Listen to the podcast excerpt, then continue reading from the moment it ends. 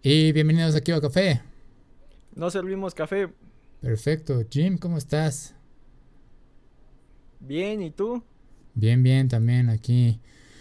Ah, ah, diciendo que ya acabé por fin este, de ver The Voice. Estuvo buena, estuvo interesante. Tengo que decir que el personaje de Homelander está muy bien escrito. Es uno de los personajes mejor escritos con los que me he topado en mucho tiempo. Especialmente psicológicamente, o sea, psicológicamente escrito, estaba muy bien escrito. Eso es lo que tengo que agregar sobre él.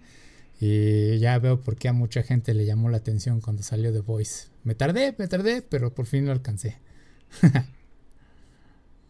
Ahí nada más un comentario, digo, más allá de la gran actuación de este cuate, eh, según yo, mi, es una opinión, creo que la serie lo hace mejor que el cómic, porque el cómic, eh, y es la queja que ha recibido la serie, el cómic está muy centrado en mostrar la violencia y mostrar el sexo, pero a veces la historia no avanza tanto. Y, creo que, la serie sí está muy condensada la historia y a pesar de los pequeños cambios creo que va más rápido y, le quitan mucho relleno que sería el logo y lo sexoso y ese tipo de cosas. Cuestión de gustos, hay quien le hubiera encantado ver la versión del cómic fielmente retratada, pero creo que es una buena adaptación. Sí, bueno. tengo que opinar. Ah, ok, ok, sí, porque... Realmente yo no estoy familiarizado con nada del cómic, no he visto ni siquiera arte o algo. Este, pero sí, sí está interesante todo lo que te presentan eh, en teoría sobre cómo sería un mundo con superhéroes y el capitalismo. pero, va, saltando al tema de estas semanas, este, tenemos varias cosas interesantes que me llamaron la atención. Y pues siguiendo con empresas y cómo hacen sus contratos y demás, ¿por qué no empezar con Amazon Prime y una demanda? Siempre hablamos de alguna demanda en algún momento. Y pues, porque son interesantes cómo abordan las demandas las personas y todo lo demás. Y en el caso de esta es que ahora una señora reporta que le llamó la atención que los productos que ella adquiera de Amazon Prime, es decir, comprar una película en el servicio de Amazon, eh, resulta que pues no es de su propiedad y que pues Amazon puede en cualquier momento retirarla y pues no habría bronca, pues, o sea, no, no habría este ¿cómo se llama? Mm, pues Amazon no se haría responsable porque esta parte es parte del contrato, ¿no? De esa parte que tú dices que, que firmas y que dices, sí, leí todo lo que viene aquí. Las letras chiquitas.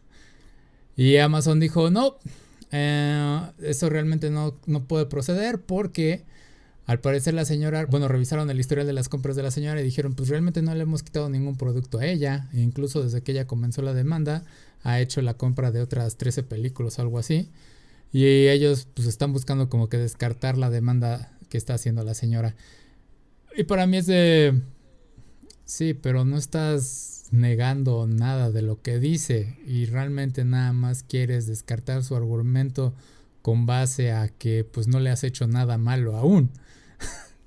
y suena como que, ay, cubrirse la espalda de esa forma para mí es un poco traicionero. Digo, para mí no es nada nuevo escuchar este tipo de cosas. Eh, en el que una empresa pues ofrece un, producto digital y que te pueden decir en cualquier momento pues lo podemos retirar y estamos en nuestro derecho y pues, pues tu compra ahí ya se terminó jodiendo. Es algo creo que se sabe desde la tienda digital de PlayStation y otras.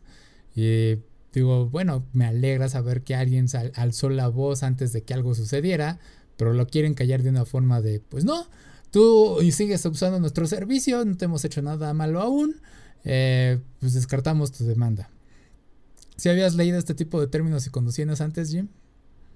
Mm, me suena, por ejemplo, eh, escuchaba que en Steam es algo similar, que, mm. tú lo que tienes es una especie de, llave para poder usar el juego. En el momento en que Steam quiebre, por más que ya hayas comprado los juegos, pues ya no los puedes recuperar porque no tienes esa llave para que te permitan ejecutarlo. Entonces, este, eso por un lado, por otro lado, no sé qué tanto, bueno, aquí en México, creo que Amazon, las, las películas que ofrece on demand son de terceros y eso no sé si en Estados Unidos es similar. Eh, tú te registras en Amazon y te dice, ah, bueno, quieres ver esta película, pero es de HBO, tienes que pagar un extra. ¿Quieres ver esta serie? pero es de Paramount, tienes que pagar un extra. No sé si se refiere a eso, que si en algún momento se rompe el, acuerdo ya sea con HBO o Paramount, eh, creo que por ahí Stars Premium o Stars Play la tenía, una cosa así rara. Y no sé si, si en el momento en que se rompan esos deals dejen de, de, poder eh, utilizar la, la, película como tal. Eso es lo que no, no tengo idea de cómo esté delimitado. Digo, también ya está raro las compras digitales porque... Eh, Lo único que está pasando es que están rotando las películas. Eh, la que hoy tenías en Netflix, mañana la tienes en Amazon y luego la vas a tener en HBO. Y eso es como que lo complicado. Ya las copias físicas están desapareciendo y eso de lo digital, pues sí está interesante ver quién lo está menguando. O sea, iTunes, por ejemplo, supongo que vendía muchas películas y muchas, eh, muchas canciones. No sé si el acuerdo esté que esté ahí en tu en tu equipo, porque si no me equivoco, eh, al menos aquí en México, si tú comprabas un CD, sí podías copiarlo, tener una copia eh, para ti mismo, un, respaldo, y creo que hasta eso era legal. Mientras no lo distribuyeras, era legal. Pero en este caso, pues al tenerlo en digital no aplica porque pues tu respaldo ya está en la nube, por decirlo así. sí, sí, sí, sí. Eh, está curioso porque ah, creo, me acordaste de algo. Antes estaba justamente ligado a los equipos ciertos este, productos digitales. Antes era de, güey, pues en este producto compraste tal juego y solo en este, en este aparato puedes jugarlo. No lo podías estar transfiriendo. Algo así como con, con, las consolas, ¿no? Nada más que ahorita ya tienes las cuentas de PlayStation y demás, que las puedes abrir en las consolas de otros amigos y puedes jugar, que es una ventaja. Este, pero sí, eh, esa es la parte otra vez en contra de los, de los, ¿cómo se llama? De los digitales. Ah, a mí sí me cuesta, pues esa, o sea, no logro entender esa parte del negocio. Creo que nada más nuevamente es como un seguro que ahí tienen todas las empresas. Eh, yo creo que en caso de que algo se vuelva políticamente incorrecto y lo tengan que retirar de la tienda totalmente, porque lo que hemos visto y lo más cercano que me suena es el Steven, eh, Steve Pilgrim contra el mundo en el PlayStation y en Xbox. En algún momento se retiró porque pues tuvieron la bronca con el, creador del cómic y pues se removió de las tiendas. Sin embargo, las personas que habían comprado el juego antes pues todavía lo podían seguir eh, descargando. Ya nuevas personas que lo quisieran adquirir pues no. Eh, yo, por ejemplo, bajé el demo en su momento, no compré el juego y podía bajar todavía el demo, pero no podía comprar la llave para comprar, ahora sí que desbloquear todo el juego. Entonces, eh, sí, técnicamente el juego ya no aparecía buscándolo en, en, PlayStation Store, pero sí lo podía ver en mis partes de descargas. O sea, de alguna forma yo tenía el derecho de seguirlo descargando el demo, aunque sea. Y los que lo compraron, pues todo el juego completo, ¿no? Entonces, Está, está cagado esa parte de que, güey, pues compraste una película y que de momento, pues en un momento te digan, güey, pues es que ya no existe, ¿no? O sea, ya no la puedes bajar porque la removimos de nuestro servidor por XY razón. Eh, ahorita se me acaba de escapar la idea. Mm, espérame, es que era... ah, ah por ejemplo, hablamos la semana pasada de la Epic Store. La Epic Store está batallando para, pues ahora sí que tener ganancias. Está por eso la demanda Apple. Eh, y pero ahora imaginemos qué pasa si la Epic Store cierra. Si la Epic Store cierra, eh, ellos ya vendieron cierto número de juegos. Entonces, yo creo que sus términos y condiciones han de cubrir esa parte de que si nosotros nos morimos, pues obviamente no vas a tener ya acceso a los juegos que compraste en nuestra tienda. Y con esto estás deslindándonos, o sea, ponerle a aceptar, deslindas de la responsabilidad de que pues te debemos algo, ¿no? Me imagino que algo así se ha de proteger eh, ese tipo de tiendas. ¿O tú qué opinas ahí, Jim?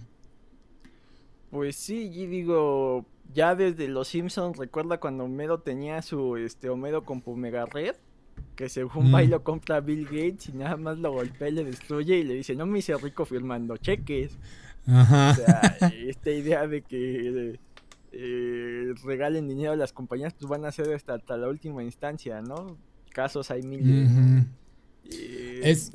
Inclusive, por ejemplo, hasta lo más mínimo, ¿no? Si pasa algo en tu proyección de la sala de cine, prefieren regalarte otro boleto, sabiendo que vas a ir otro día y vas a volver a consumir, que devolverte el dinero. Eh, eh, vuelos de avión, autobuses, todas estas cosas, mm, prefieren perder o dar un servicio gratis que perder el dinero que ya entró en sus arcas. Sí, sí. Eh, es más fácil que, que, Amazon te diga, ah, bueno, eh, te regalo, este, elige entre otra opción de película, por ejemplo, a revolverte el dinero que ya tenía. No sé, o sea, se manejan dado y aparte porque ya estamos en una época donde ya no hay copias físicas de nada, lo único que estamos comprando es información. Sí, sí, sí, sí. Pero ah, me recuerdo hasta otra parte. El, la, todos los productos Apple físicos y algunos extras, no estoy familiarizado con otros nombres.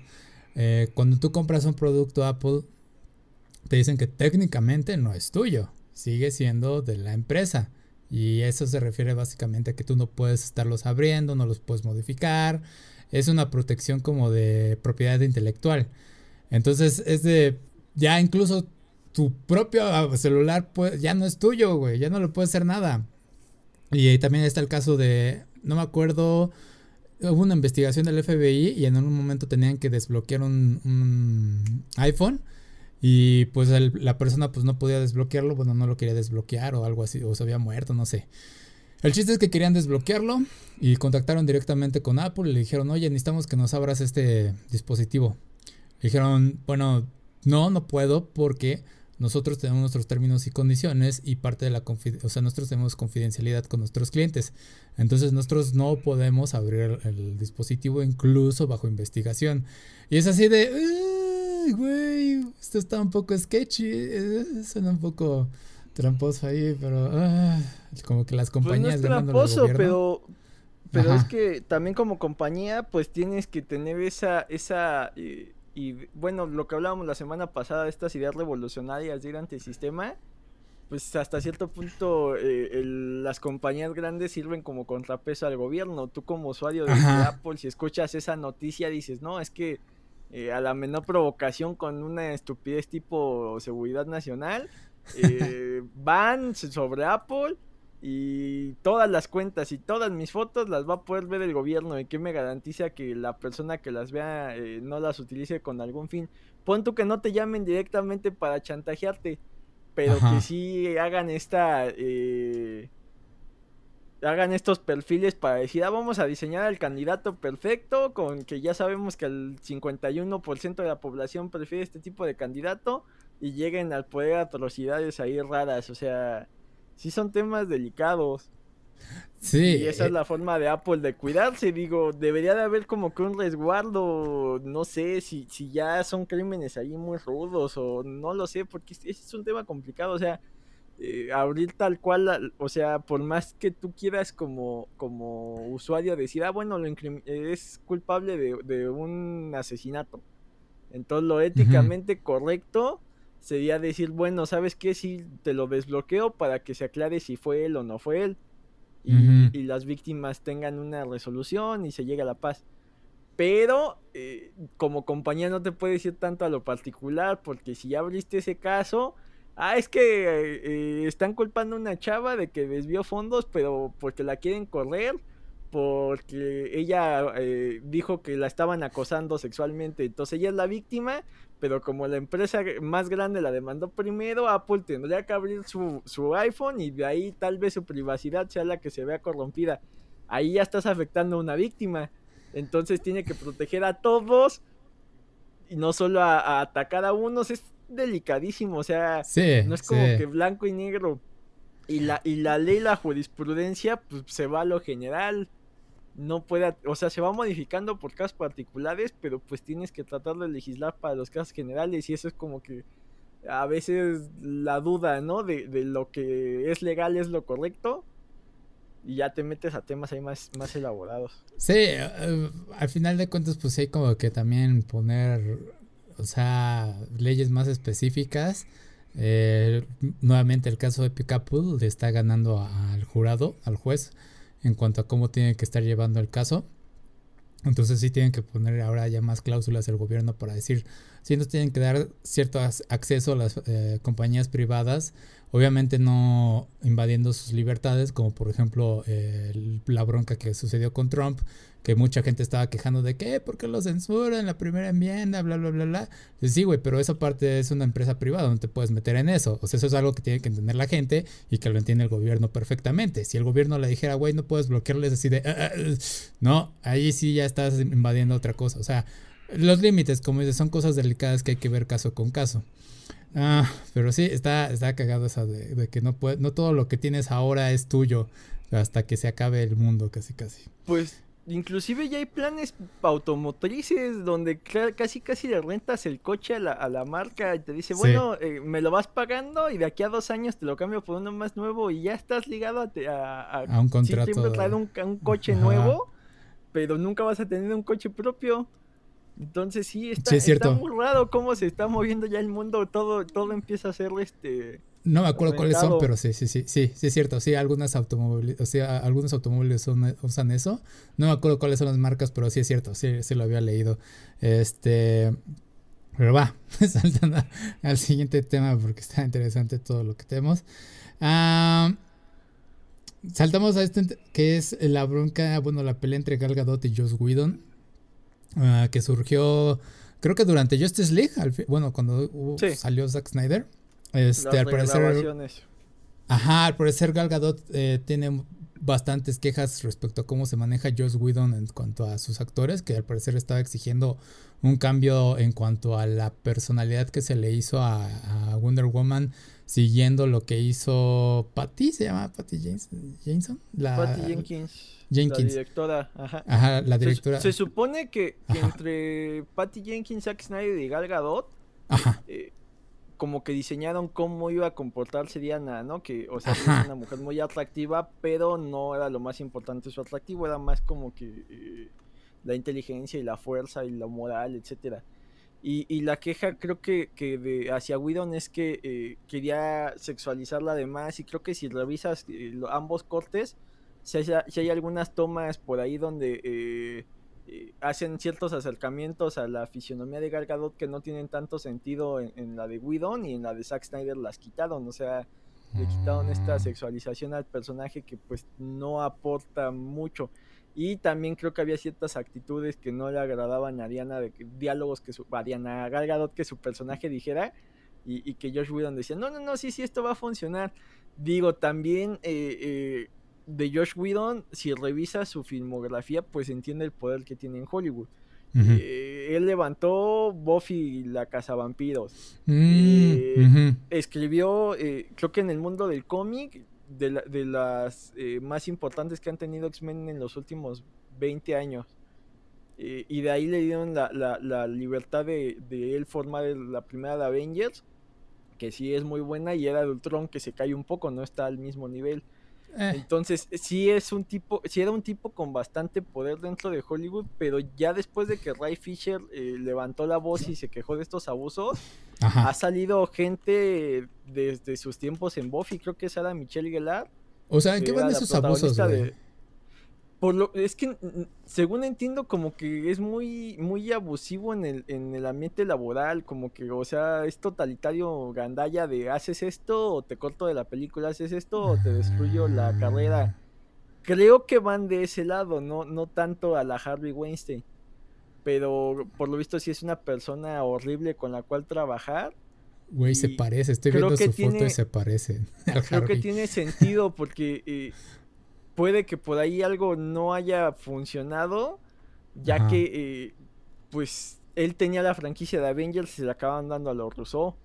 No sé ahí si en Marvel también se dieron cuenta de algo que no les hizo eh, sentido y, se acaban deshaciendo de él. Digo, sumado a que la crítica no recibió también a Ultron, que no está tan buena como, como o sea, tiene escenas interesantes y altas y bajas, para después, pero como película a mí no me gusta tanto.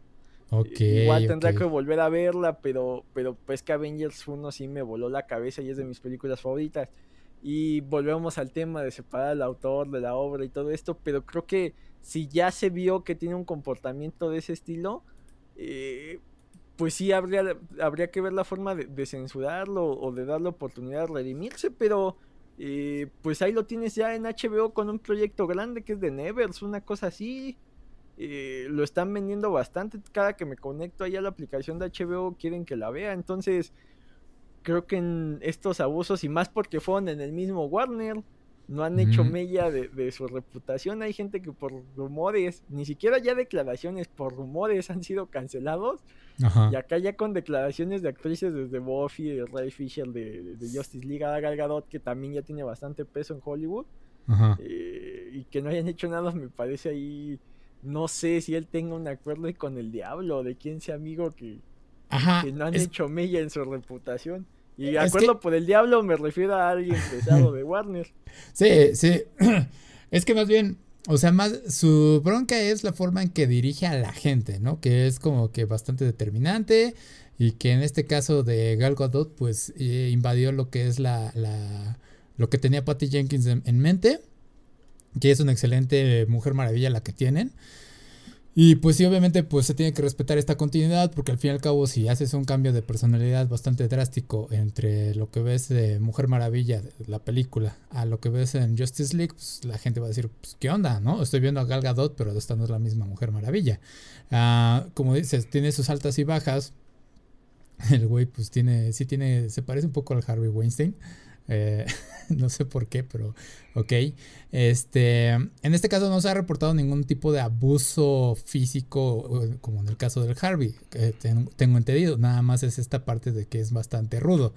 Eh, y eso entra en las cosas que luego vemos o que escuchamos de muchos directores que dicen, güey, es que es muy específico, se enoja muy rápido, este, quiere que las cosas sean tal cual y fuerza a los actores y le vale gorro. Eh, también tenemos, por ejemplo, el caso de este, ¿cómo se llama de las películas de terror? De, que, psicosis. Eh, Hitchcock.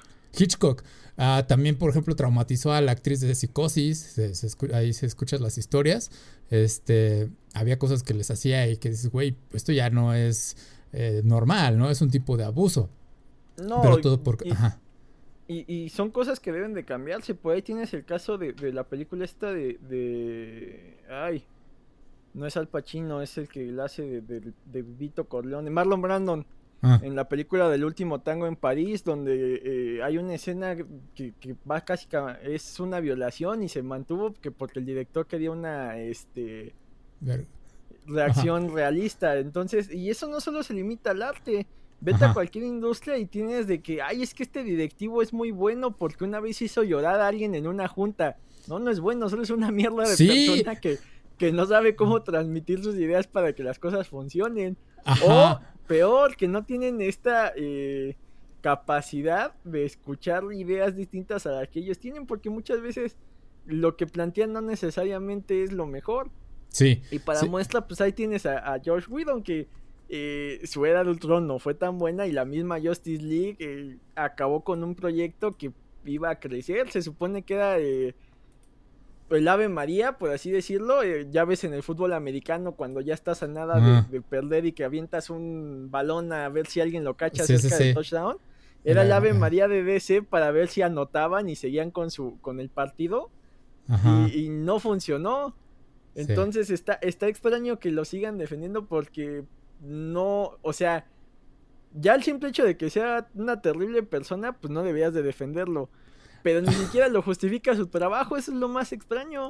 Porque hay mucha gente que, o sea, eh, ahí tienes ejemplos como el de Woody Allen, que no sé si sí cayó en todo lo que le han achacado o no, y que hay gente que dice, es que yo no volvería a trabajar con él, pero pues la academia y cierta gente lo sigue reconociendo, digo, no justifica una cosa con la otra, pero acá ni siquiera está ese pretexto, está, está muy, muy extraño.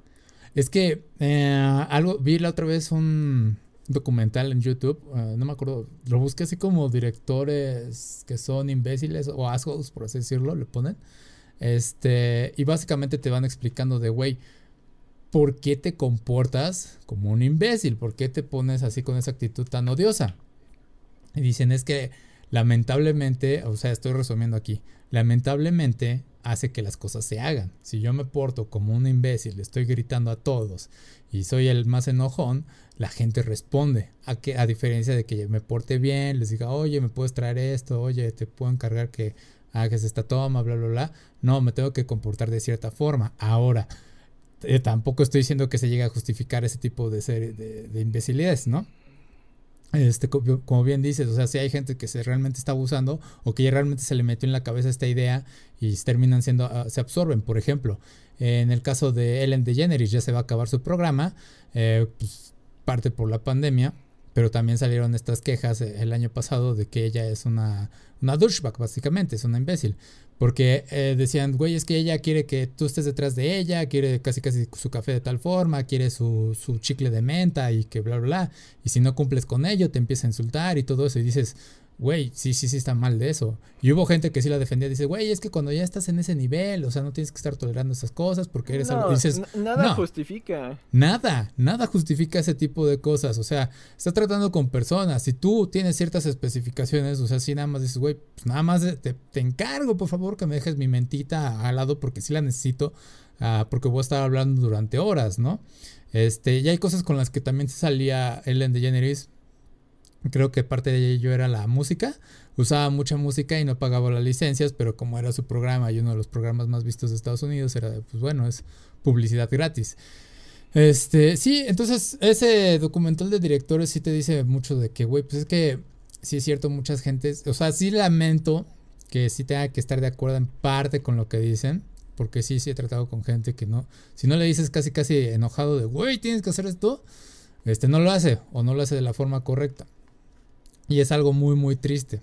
Este, yo he visto y pues es, es horrible y es algo que pues tenemos que estar desapareciendo, pero que tampoco la gente se acostumbre. Entonces, no creo, como dices, no creo que esté bien cancelar a George Whedon, sino más bien es ver, güey, bájale, o sea, que esto le, sirva, porque ahorita Galgado tiene una voz dentro de Hollywood eh, bastante fuerte.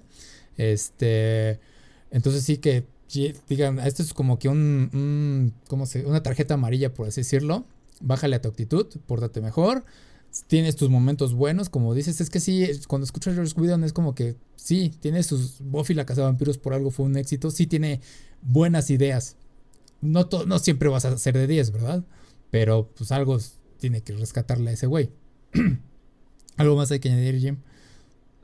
Pues que la polémica eh, creo que se desvió por, por la situación actual que está viviendo eh, geopolíticamente en Oriente Medio.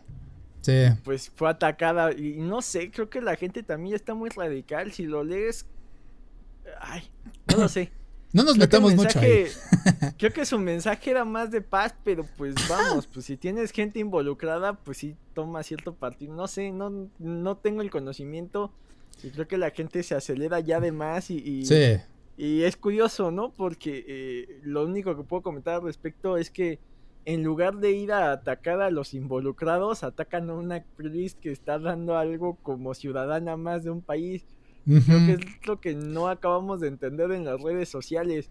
Queremos que ciertos entes se comporten de la manera que nosotros esperamos y si no lo hacen, eh, los acabamos devastando pero a quien sí deberíamos de exigirle, eh, pasan desapercibidos.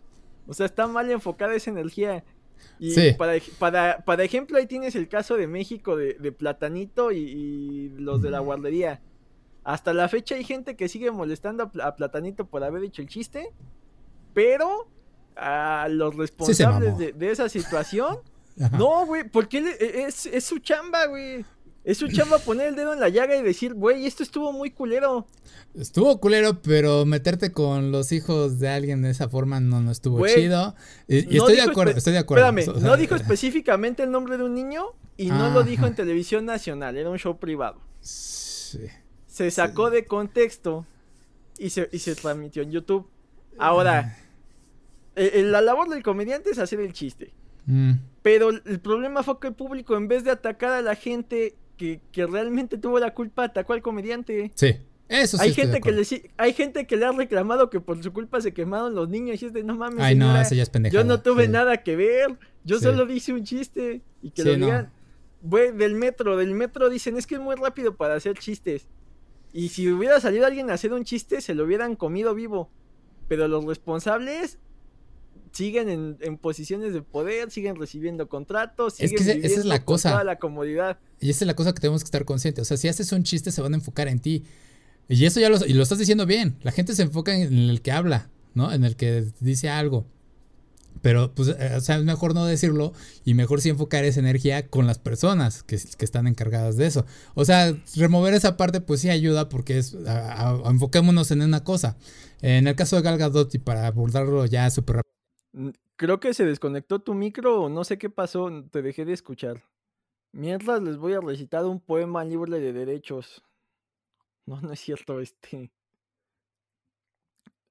Desconozco si seguimos, este. Bueno, regresando al tema de los directores de gandallas, nos comenta Mr. Smiles que pues, trabajes en cocina y sí, pues ahí tienes el ejemplo, ¿no? En todos estos reality shows de cocina donde gente horrible hace comentarios horribles e inclusive les dan un programa de televisión llamado Hell's Kitchen que se basa en que sigan siendo horribles.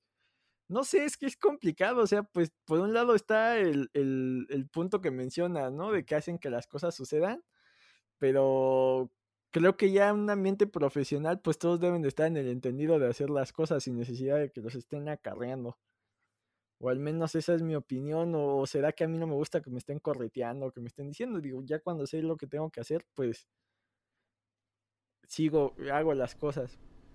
Y aquí ¿Ya me escuchó? Perfecto, regresaste. Retomamos con, con Gal Gadot. Ah, no, está bien lo que decías. Sí, es que toqué tantito el cable y valió. Este. Ah, sí, nada más regalgado rápido. O sea, sí, realmente dijo un mensaje de paz. Es bastante neutral, pero la gente se le fue a la yugular nada más porque es que eres israelí y ellos comenzaron, bla, bla, bla. Y, se están pasando más de lanza. Y es de, güey, lo único, ni siquiera está hablando como ciudadana casi casi, está hablando como alguien del mundo que está preocupado por la situación y que quiere paz. Es lo único, pero ah, eso nada más era lo único que quería decir. Ahora sí, termina. Si algo más que querías agregar ahí, Jim. Que estuvo curioso porque se extendió. Eh, Pedro Pascal le dio like a su publicación y ya quieren cancelarlo también. Ay, no. Solo por haber reaccionado. Y él solo respondió: This is the way. No, ok, ok. Ok. Va, bueno, es algo. This is the way. No, no, sé si no sé si respondió, pero hubiera estado genial. Sí, hubiera estado, no, no creo por este, Disney le hubiera dado una cachetada ahí de no uses palabras que nosotros podemos entender algo, pero bueno. Ah, no sé, porque se supone que Disney tiene ahí como que ciertas relaciones con ese pueblo. No, sé si en contra o a favor, entonces, ay, es un relajo. También esa, ese afán de, de ese sentimiento antisemita en el mundo, no entiendo por qué tanto odio.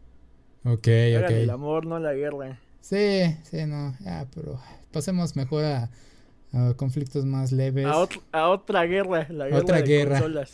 La guerra, de consolas. Ah, güey. ¿Cuál es el único exclusivo que ha sacado Nintendo que tú que te interese en este más momento? Allá de, más allá de los Zeldas. Más allá de los Zeldas, güey. Es, la, es la última moda. Debes de tenerlo en este momento si tienes un Switch. Si no lo tienes en tu Switch, eres un perdedor, güey. es la calculadora la calculadora o no sé cómo le quieran llamar. Es una estupidez, güey. ¿A quién se le ocurre meter esa cosa? Tienes una calculadora en tu smartphone. ¿Quieren convertir el Switch en un smartphone o qué les pasa? ¿Ya la tienes? Solo un comentario. Ajá. ¿Es de un, ¿es de un tercero o es, es de Nintendo Nintendo? No sé, güey. la verdad no me. Es que, ahí, es que ahí radica toda la discusión. Yo ayer estuve investigando, ya lo que te comentaba antes de empezar la transmisión. Ajá. Y antes para desarrollar videojuegos, pues necesitabas el hardware y no cualquiera. Ahora todo es software. Okay. Ya no es de que necesito que, que eh, los eh, el hardware específico para que corra el, el Super Nintendo, este, el Super Nintendo, el Super Street Fighter 2 Champion Edition. Y medio hacías el port para la consola. Antes así era, ¿no? Ahora pues todo es, todo es este software y ya el hardware se adecua a, lo que haces. Entonces estuve investigando y eh, tanto Xbox como PlayStation como Nintendo, las tres, tienen el programa de desarrollo. Si eres uno independiente, te cobran cierta cantidad en Xbox, que, fue donde vi los precios más o menos son como 20 dólares.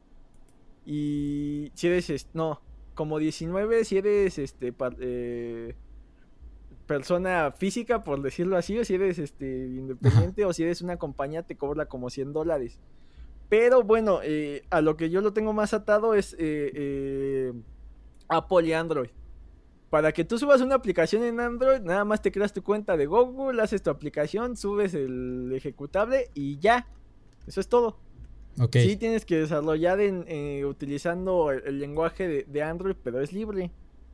Si tú quieres desarrollar para, para Apple, tienes que bajar la, la eh, el kit de desarrollo de ellos y este y aparte ellos tienen mucho control de qué se sube al Apple Store, supuestamente. Que cumpla con ciertos lineamientos. Por ejemplo, que se pueda ejecutar tanto en Apple como iPad.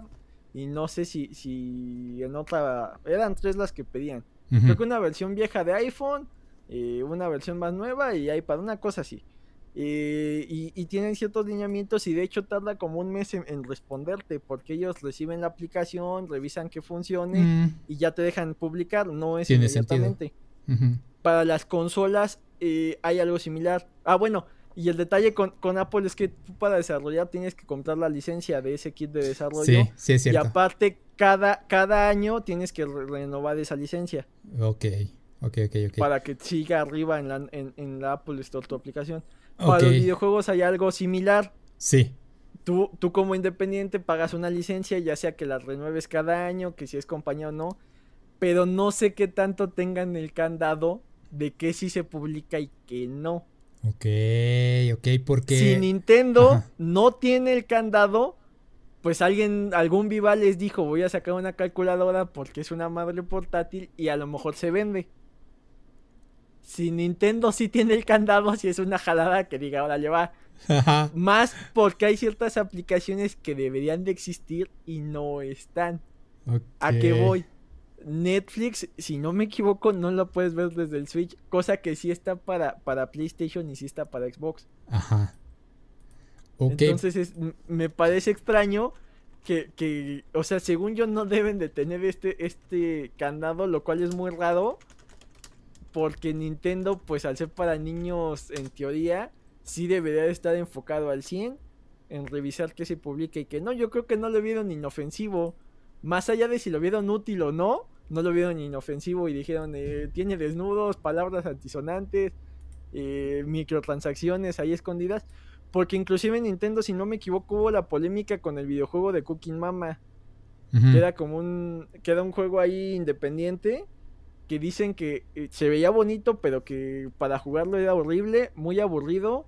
Y tenía ah, la polémica de que no, pero la polémica de que estaba minando criptomonedas en segundo sí, plano. Sí, sí, sí, sí. Eh, parece que fue falso, pero uh, recuerdo más o menos, creo que lo investigaron y fue falso, pero sí, sí, sí. Esa parte de los kits lo tiene Xbox. De hecho, puedes comprar el kit del Xbox, ellos te lo ofrecen directamente. Eh, pero sí tienes mucha razón, o sea, todo depende de cómo se maneje la, la eShop de, de, Nintendo. Si ellos tienen algún tipo de precaución en cuanto a ah, vamos a permitir que suba este juego. Yo digo que se lo han de tener porque no tienen una gran variedad de juegos. Entonces sí alguien debió decir en Nintendo, ah, nos parece una grandiosa idea que tengamos una calculadora en la mano en nuestro Switch.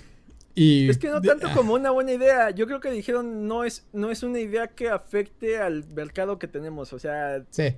¿Al afecta a un niño tener una calculadora? No, véndela.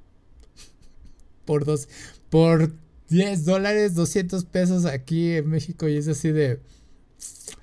Me puse a investigar los precios. Ok, es una calculadora científica, una calculadora científica física, si te cuesta unos 25 dólares creo. Entonces hasta eso es más económica considerando que es un Switch. Considerando que la tendrías en un Switch. Pero Imagínate entrar a clases y decir en tu examen, profesor, puedo usar calculadora y sacar tu Nintendo Switch. No es mi celular, no no voy a navegar en él.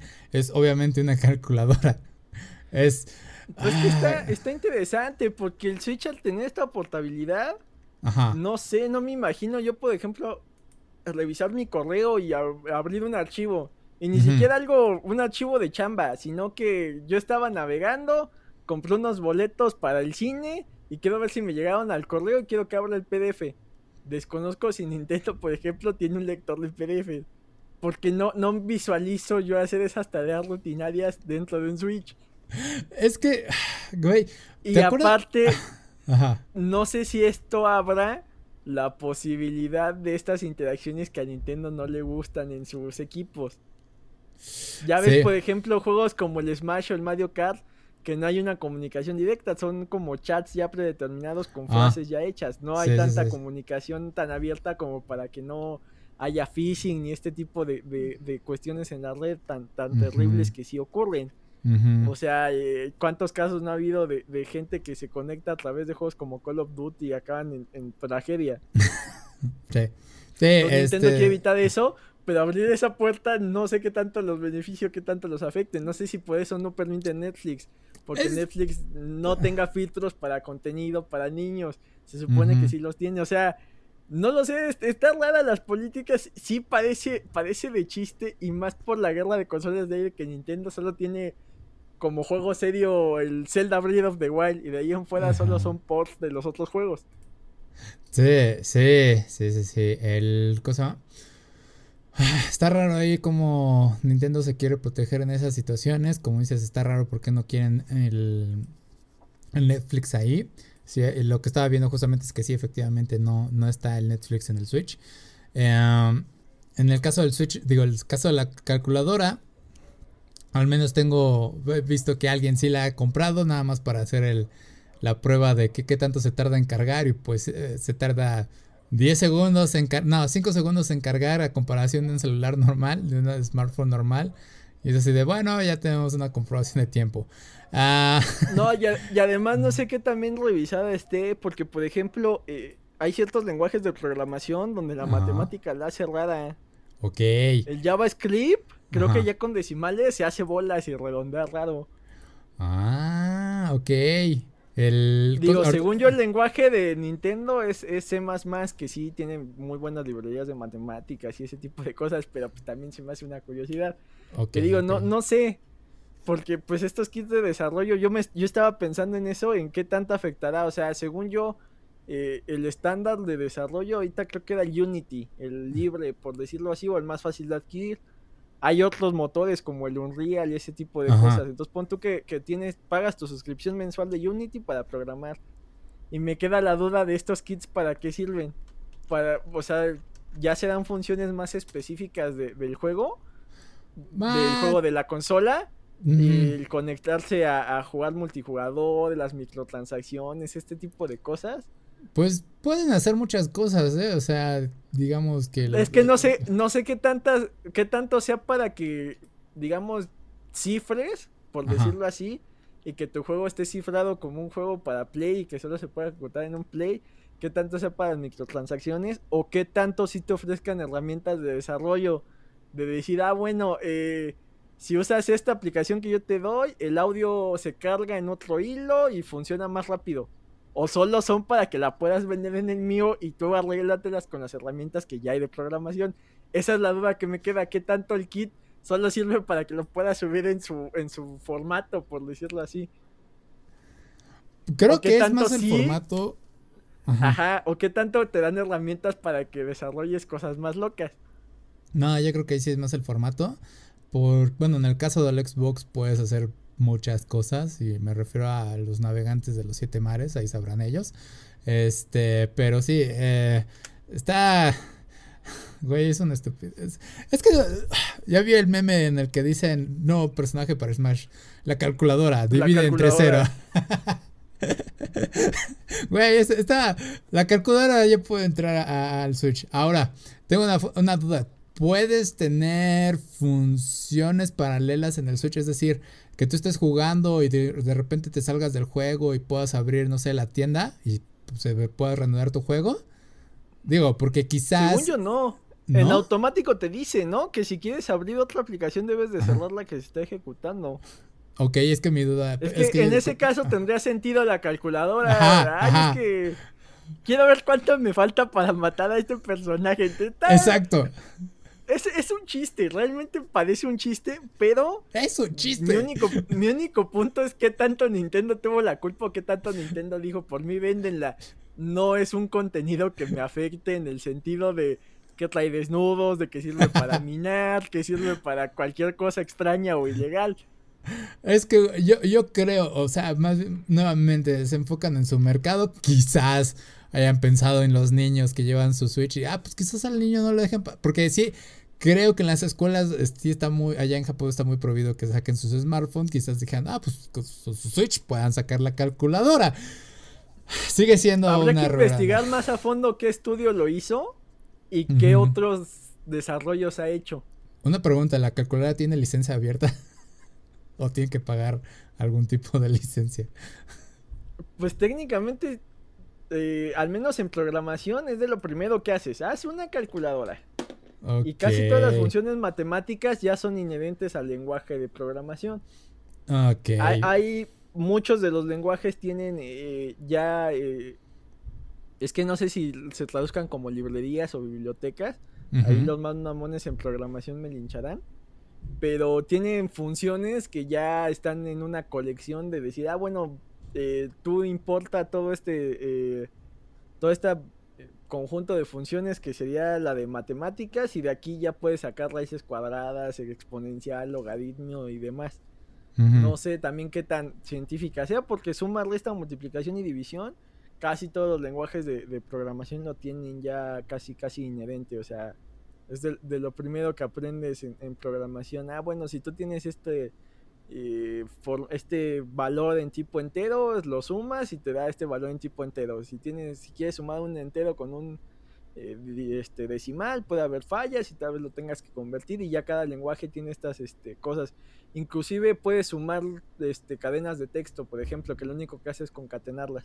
Ok, ok. Eh, sí, o sea, el interesante mundo de la programación, pero aquí lo curioso es este, a quién se le ocurrió y, y qué tanto Nintendo autoriza o qué tanto tiene ciertos lineamientos y autoriza ciertas cosas en automático, no sé. Está, eso es lo interesante. Algo porque si no creo que sea desarrollo de Nintendo. Pero algo de lo... Si fuera de Nintendo, vendría ya en, en, el Switch. Sería como que de lo gratis de la tienda. Ajá. Y a lo mejor te podría incluir un calendario. Y que te tenga notificaciones. Te decir, ah, bueno, estás jugando y me llega la notificación. Mañana es el cumpleaños de mi abuelita. Le, tengo que recordar. A lo mejor ese tipo de cosas podrían funcionar. Pero como algo gratis y un extra de la consola que te lo vendan sí me parece medio loco. O sea, cualquiera con un, con un iPhone o un Android, hay una cantidad de, tareas que ni te das cuenta. Llega un momento en que dices, ¿cómo le haré?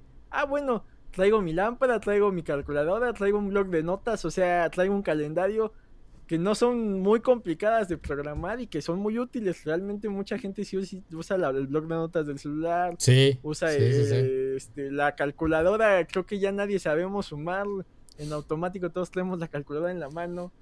De hecho, por ahí escuchaba algún meme viejo que una maestra se burlaba de un niño que le decía, tienes que aprender a sumar porque nunca, no, no vas a tener una calculadora todo el tiempo. Y es como de, ahora quién se ríe, maestra, ahora quién se ríe. No, el, hay el video del niño que le está preguntando a Siri, oye, ¿cuánto es tanto por tanto? Y le está respondiendo y es de, no, no. está yendo su tarea, ¿no?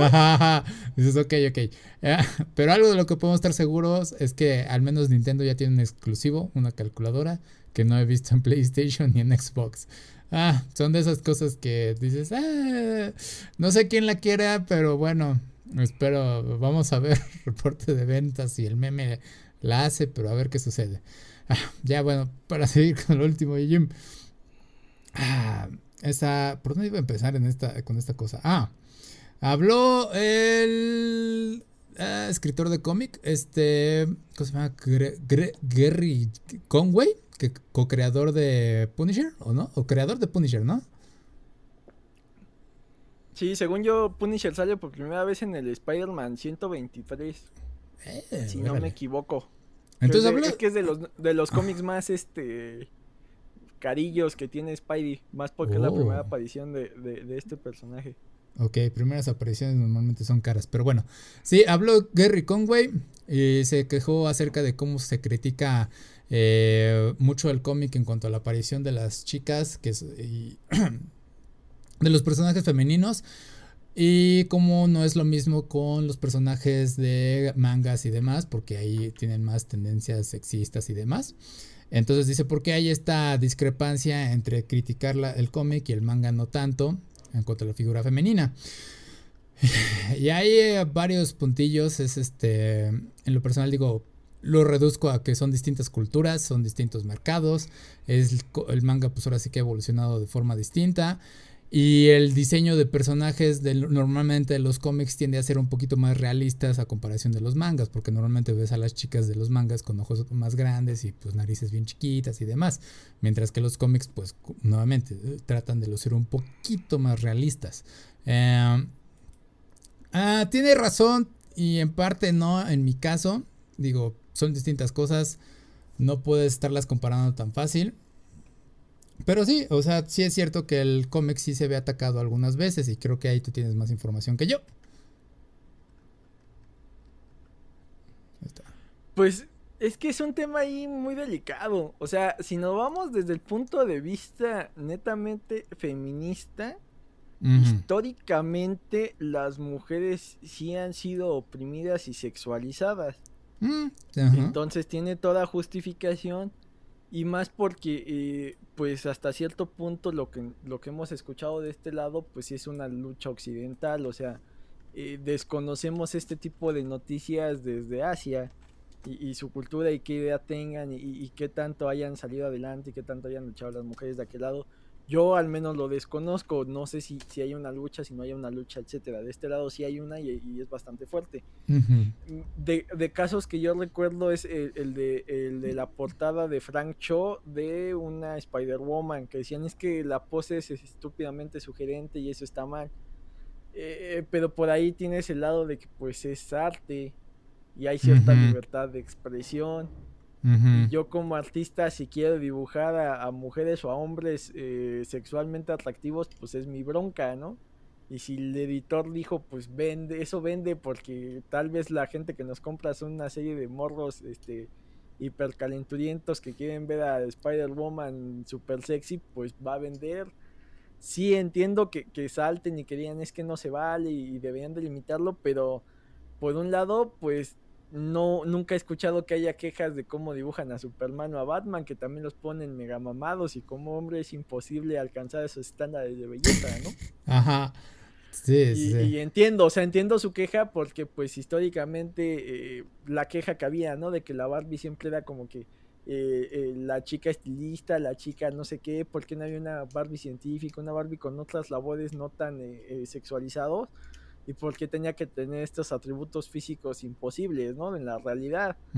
y, tienes ahí a tipos como He-Man, que pues es una masculinidad ahí exagerada y nadie se queja, ¿no? Y no dice, ay, es que van a tramar a los niños. Entiendo, entiendo por qué está esta lucha y es complicado desde nuestro lado pues reclamar, pero eh, pues hasta cierto punto también tiene relación Jerry Conway, o sea, eh, este, esta cacería de brujas que ha habido contra los cómics creo que eh, mm, está mal encausada de decir, no, que ya no se haga.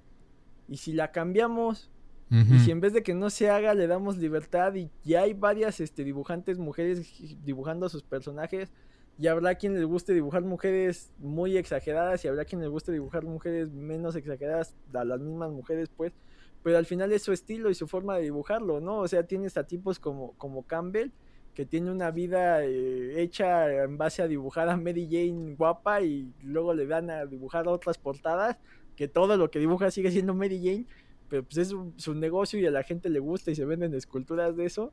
Pero vamos, tienes las figuras estas de, personajes femeninos que eh, rayan en lo erótico, ¿no? ¿Cuántas de One Piece no hay? ¿Cuántas de, de Dragon? ¿Cuántas Bulmas no hay de este sentido? Nunca he visto que haya una queja de que es que esta, o sea, eh, entiendo la queja, pero creo que eh, habría que cambiarlo no en el punto de vista de censurar lo que ya existe, sino de crear lo nuevo, de crear arte que a ti te guste, o seguir arte que a ti te guste, no criticar el que ya existe. Entiendo que puede ser una, una forma de transgiversar la realidad y que los hombres busquen estos atributos imposibles, pero eso también va desde casa. Entiendo que ya hay una generación arruinada que dice, ay, es que eh, ¿Por qué Scarlett Johansson se operó? Porque la Black Widow debería de ser súper sexy. Bueno, o sea, también debes de entender que los atributos de los personajes van más allá de lo físico. La misma Brie Larson, o sea, eh, hasta Marvel lo ha entendido. Si, revisas los primeros trajes de Mrs. Marvel, pues era un leotardo súper sexy y ya le han dado una apariencia que realmente se ve, se ve más genial, se ve más heroico. este traje rojo con, con, azul la siguen dibujando exageradamente voluptuosa, pero al menos el traje ya cambió porque va entendiendo la necesidad también histórica del arte. Y ahí tienes el, otro personaje que es Mrs. Marvel, que está vestido eh, mucho más recatada porque en su cultura pues es, es más la idea que traen. Entonces, poco a poco hemos ido entendiendo, pero, pero va a través de manifestaciones que construyan, no destruir lo que ya existe. Y a mí lo que sí me da cierto coraje es que sale una señora y diga, no, es que está mal que lo dibujen así, que lo dibujen de otra forma. Bueno, señora, ya está dibujado de otra forma, ¿cuántas copias va a querer? No, es que yo no lo consumo. Ah. Entonces no esté chingando. Sí, sí, sí. Si no lo va a consumir, pues, ah, es que piensen los niños. Bueno, pues ya cada papá se dará cuenta si le compra eso o no a sus hijos. Usted que está metiendo en educar a gente que no le importa. Esa es mi queja. Entiendo que sí debe de haber una lucha, pero eh, volvemos a lo mismo. Está mal encausada en cosas que no deberían de ser. Sí, y en el caso de los cómics, digo, eh, lo principal que era es venderte el, aquí está el ideal de lo que es ser un superhéroe o una, un, bueno, una super persona, ¿no? Eh, justamente ser musculoso y ser heroico y todo eso, y las mujeres pues sí, este, lucir de alguna forma sexy, este, mientras pelean y lo demás. Lo cierto es que sí estamos muy acostumbrados porque ahorita nada más puse así como que comic y female en Google y muchos trajes pues sí tienen que ser como que súper entallados y pegaditos y demás. Tendencia que se ha estado cambiando, como dices, en el caso de Miss Marvel. O ahorita lo estoy viendo, es el, cambio de Batgirl de hace unos años. Su traje está genial. La verdad era fue un traje muy bien recibido y que todavía sigue al día de hoy. Eh, que es más este, útil en cuanto a lo que hace básicamente Batgirl, ¿no? Em, me gusta bastante. Que hay detalles que, que pues sí son de alguien, o sea, el mismo traje de Wonder Woman se ve muy poco práctico a la hora de luchar. Ajá. Pero, conforme han ido cambiando las cosas, pues también eh, ha habido niñas que crecen viendo eso y, entienden el lado heroico, no tanto el lado sexual, y ahora son creadoras y quieren darle otra visión para que su futuro niñas también sean inspiradas y que ya no es un producto tanto para hombres. Eso lo entiendo, pero insisto, creo que va del lado de crear, no de destruir. Sí, en el, y en el caso de Wonder Woman, eh, me gusta mucho el traje de Gal Gadot en los últimos, porque sí tiene como que más atuendo este tipo gladiador, por así decirlo, o sea, tiene los brazos descubiertos, pero sus botas sí son como que armadura. Tiene más sentido como de, pues sí, es una luchadora, una, una amazona al fin y al cabo. Eh, es mejor que cualquier armadura que hayamos visto en algún juego RPG para personajes femeninos. Ah, pero, o sea, es parte de lo que se ha entendido del arte de cómo ha ido evolucionando eh, distintas culturas. la otra que se quejaba este Gary es que los personajes luego tienen a ser, son personajes, bueno, los, en los mangas son chicas, son preparatorianas y cosas así. Y dices, güey, pues sí, o sea, son culturas distintas. Incluso sube algunos tweets y subiendo imágenes de los personajes. Uh, que de luego dicen, no, pues es que no son tan realistas. Y una de las imágenes es esta. Ay, se me olvidó. Usaki-chan. Usaki. Y estuvo en su tiempo cuando salió el, el anime. Estuvo en las redes ahí de tendencia en Twitter porque pues decían que tenía unos atributos demasiado grandes y que no era real. Y a ellos salió la defensa justamente a una chica que hace cosplays y dice, güey, yo tengo la estatura y tengo los mismos atributos, entonces por lo tanto sí es real. Entonces, eh, pues son cosas que se... dando cuenta, o sea, ahí tienes el ejemplo de My Hero Academia, ¿no? Que, que, la misma Ochako cuando le dan su traje dice, pues es que yo mandé mis especificaciones, pero no esperaba que fuera tan entallado.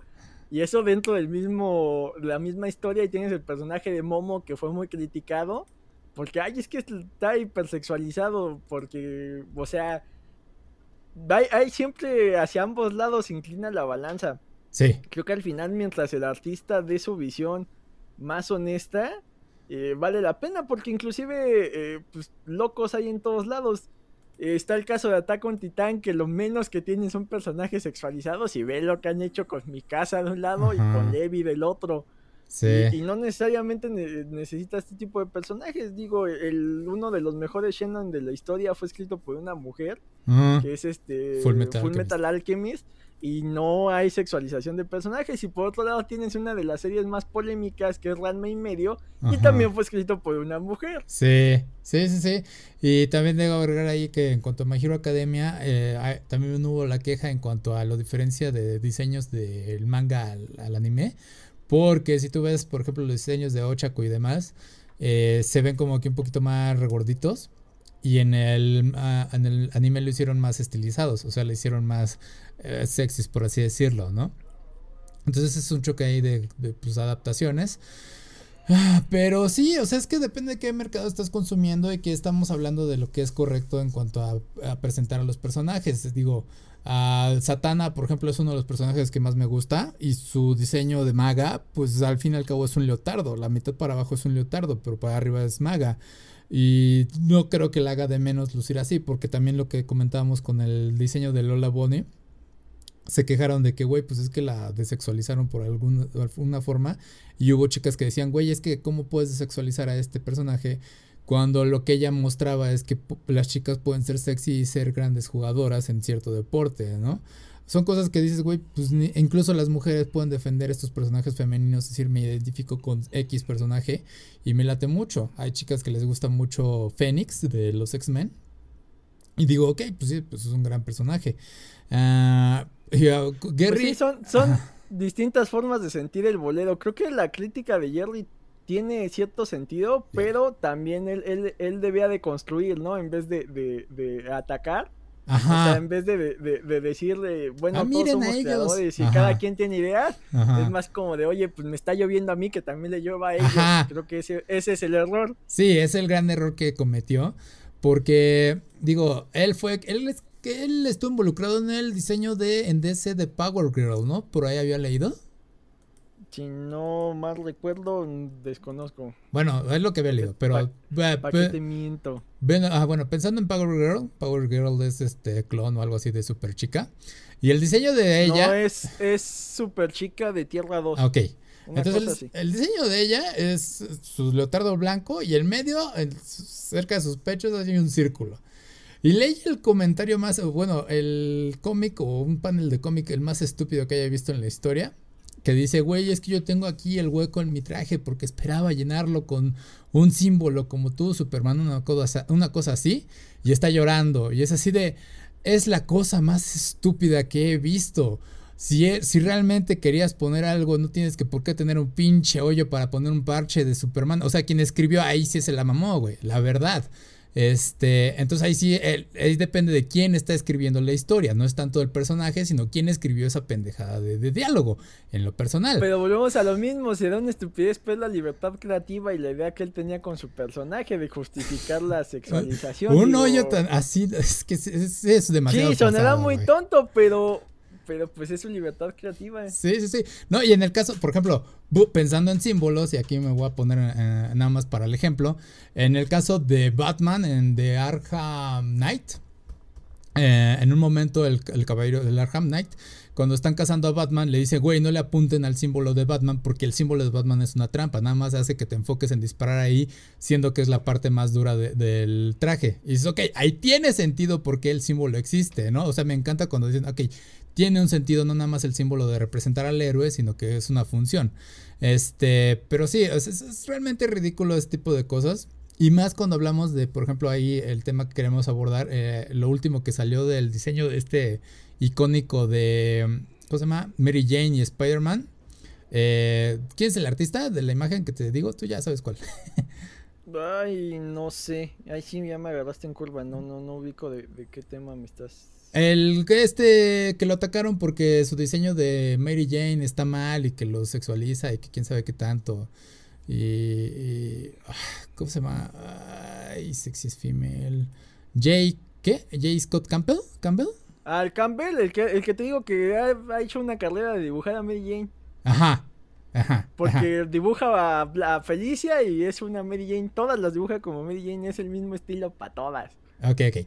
Pero bueno, o sea, su, hace unas semanas su trabajo, el más, yo creo, icónico que podrías encontrar de Mary Jane, en el que está sentada en un sofá y en el fondo se ve Spider-Man cómo se va, fue atacado recientemente por un artista de Twitter, artista entre comillas, y dijo, voy a corregir tu arte, y corrigió su arte y hizo una Mary Jane pues según una pose más normal y con una eh, proporción física más adecuada según este, este artista. Todo lo estoy diciendo entre comillas cuando me refiero a este güey, eh, a ese artista. Y entonces dice, ah, esta es la forma correcta de representar a Mary Jane. Y Scott Campbell eh, contestó ese tweet diciendo, bueno, ok, según tú, está mal que use un tank top, por así decirlo, no me acuerdo cómo se llama este tipo de playeritas, que eran icónicas de los 2000, entonces era algo adecuado para la época en el que salió este arte. Dices, bueno, ok, este, pero lamento decirte que está mal la proporción de los brazos, que acabas de poner una posición más sumisa y todo eso, lo cual fue una gran contestación por parte de él. Ahora, la persona que según corrigió su arte se nota que tiene una... Eh. Inclinación hacia lo que es correctamente, políticamente correcto. Y es algo muy estúpido porque quiere hacer como decir, es que estoy defendiendo a la figura de la mujer ante esta, esta sexualización. Y es de, no, güey, lo único que acabas de hacer es imponer tus propios valores sobre el arte de alguien más. Y aunque creas que estás haciendo lo correcto, no lo estás haciendo porque te lo acaban de contestar que no, güey, acabas de romper las proporciones físicas de, de esa Mary Jane. Este, y incluso Campbell creo que lo hizo según de acuerdo a lo que esa persona decía, eh, su corrección más adecuada. O sea, incluso lo llegó a mejorar. Lo cual es un debate estúpido, porque hay distintas formas de corrección de arte. Si bien alguien que hace dibujo o eh, ilustra o dibuja, ha visto ciertas piezas y dicho, güey, creo que eso se vería mejor en cierta pose o nada más proporcionando eso. Y ya, pero no llega a invadir el arte de alguien más al decir, güey, es que está mal. Estás poniendo, por ejemplo, el He-Man, ¿no? Si alguien dijera, güey, voy a poner un He-Man más delgado, con un físico más normal, y dices, ok, ahí ya estás rompiendo el personaje. Porque de cierta forma He-Man siempre ha sido ese güey mamado. A menos de que alguien con licencia pues lo modifique de acuerdo a lo que se necesita. Ejemplo de ello está el último que se dio de Shira. Que Shira se ve más como un adolescente normal que lo que veíamos a, la mujer de los 90s, 80s. Pues que creo que todo es de crear, o sea, ahora que mencionas a He-Man, por ahí yo, yo leía un cómic de, Conan el Bárbaro, donde no lo dibujaban tan exagerado, era más proporcional y se seguía viendo atlético y la historia estaba muy bien, o sea, creo que todo va en función de crear, no de destruir, o sea, eh, no me gusta la versión que tú tienes de una mujer eh, sexy, voy a dibujar mi versión, pues adelante, pero no se trata de decir, es que tú estás mal y yo estoy bien porque el arte es subjetivo y por más que sea arte contemporáneo y solo sea eh, en el Mid de Londres un excusado, pues allá él su arte y su justificación y habría quien diga es que esto no tiene sentido, pero hay a quien sí le da sentido. Y, ese es un problema ya invadir, ¿no? O sea, eh, más allá de ciertos lineamientos que ya hay establecidos, pues el arte siempre es romper y siempre es eh, crear. Eh, y, a lo que voy es que en su momento, eh, en el Renacimiento y la técnica que había y este hiperrealismo que era fantástico, llegó alguien a decir, bueno, sí, yo te puedo dibujar algo así, o sea, Picasso decían, es que yo puedo hacer eso, pero yo quiero representarte a través del cubismo. Y va a llegar alguien y diga, no, es que a mí no me gusta este tipo de arte, a mí me gusta este otro, tal vez puedo dibujar como tú con la técnica. Pero ya el feeling, ya el sentimiento, ya lo que quiera transmitir es lo que le da identidad y es lo que nutre a la humanidad. Ya no tanto es eh, si empiezas a hacer un arte que sea políticamente correcto y que se ajuste a ciertos estándares morales, pues rompe con la idea de que el arte es algo que vaya más allá. Y más que se fijen tanto en un arte que es corporativo, porque pues está aprobado por DC, está aprobado por Marvel, que a su vez pues tienen jefes en Disney, tienen jefes en, Warner, que a su vez tiene sus jefes en AT&T, o sea, pues es un arte que está ligado a venderle, es un arte pop comercial. Es, como si me dijeras, ay, es que eh, el caso de, la música, por ejemplo, que le aplaudían, ay, es que Adele y, es muy buena cantante y, y, qué bueno, y como que casi casi dijeron, qué bueno que una mujer que no sea tan físicamente atractiva funcione. Y llegó Adele y decidió adelgazar y la, y la quemaron viva. ¿Cómo se atreve a no ser el estándar de la mujer sufrida que yo quiero que sea? Oye, si ella por salud quiso adelgazar y se siente muy bien como luce, pues muy su bronca, ¿no? O sea, eh, la molestabas por no ser la típica guapa y ya que se hizo guapa le molestas porque quieres que se siga viendo mal. O sea, nadie está contento con nada y eso es lo creo que el principal problema Sí, y. Ya más allá del arte es buscar un pretexto para, para imponer tu agenda. Ajá. Y luego, por ejemplo, nadie se queja por, de Dragon Ball. El único que se ha quejado en ese sentido es el mismo Akira Toriyama. En algún momento hizo una entrevista en el que dijo, güey, si hubiera algo que hubiera que yo quisiera mejorar de Dragon Ball eh, Z específicamente, es como dibujo los músculos, porque dice, sí, hay unas partes en las que sí digo, no manches, sí me manché. Y sí, tú ves la musculatura de Goku algunas veces y es de, y hay como que músculos que no deberían de existir ahí. Eh, pero ok, pues uno lo acepta porque al fin y al cabo, pues es el tipo de, manga. Entonces sí, son cosas que de repente no te tienes que meter y que nada más te tienes que enfocar en tu mercado. Eh, ya nada más para terminar con lo de Jerry, pues es que sí le quiso echar la bolita al manga, cosa que no debió de hacer, pero sí tiene un punto en querer defender el cómo eh, se dibujan las cosas allá en cuanto a cómic, porque sí hay una gran diferencia en cuanto a cultura y es algo que no vas a poder resolver últimamente y pues digo, pues, eh, eso es todo lo que tiene que, lo que debió haber dicho y no involucrar al manga. O si lo quiso meter, pues nada más debió cambiar sus palabras, pero ah, Cosas eh, erróneas. Eh, también fue su forma de decir, mira, tú eres políticamente correctito y nada más te quejas de lo que alcanzas a ver cuando hay un mundo de cosas. tal vez deberías de, o sea, si no te parece lo que yo hago, pues mira, hay más cosas, tal vez tampoco te va a parecer esto y abrir el panorama de la gente. No sé, es, es complicado, entiendo por un lado su punto, pero creo que pudo haberlo hecho mejor. Sí, sí, sí, sí, pero pues ya. Bueno, ya para terminar, Jim, ¿dónde te pueden encontrar? En Twitter como Jim Dusk. Y sigan los contenidos de Comics vs. Charlos que mañana cumplirá un año de que se subió el primer uh. episodio en audio. Felicidades por eso de una vez. Este, vale, a mí me pueden encontrar como aquí va a playerse en Twitter, Facebook, Instagram y YouTube. Y nos estamos viendo para la próxima. Gracias por acompañarnos. Nos vemos la próxima semana. Bye. Cuídense.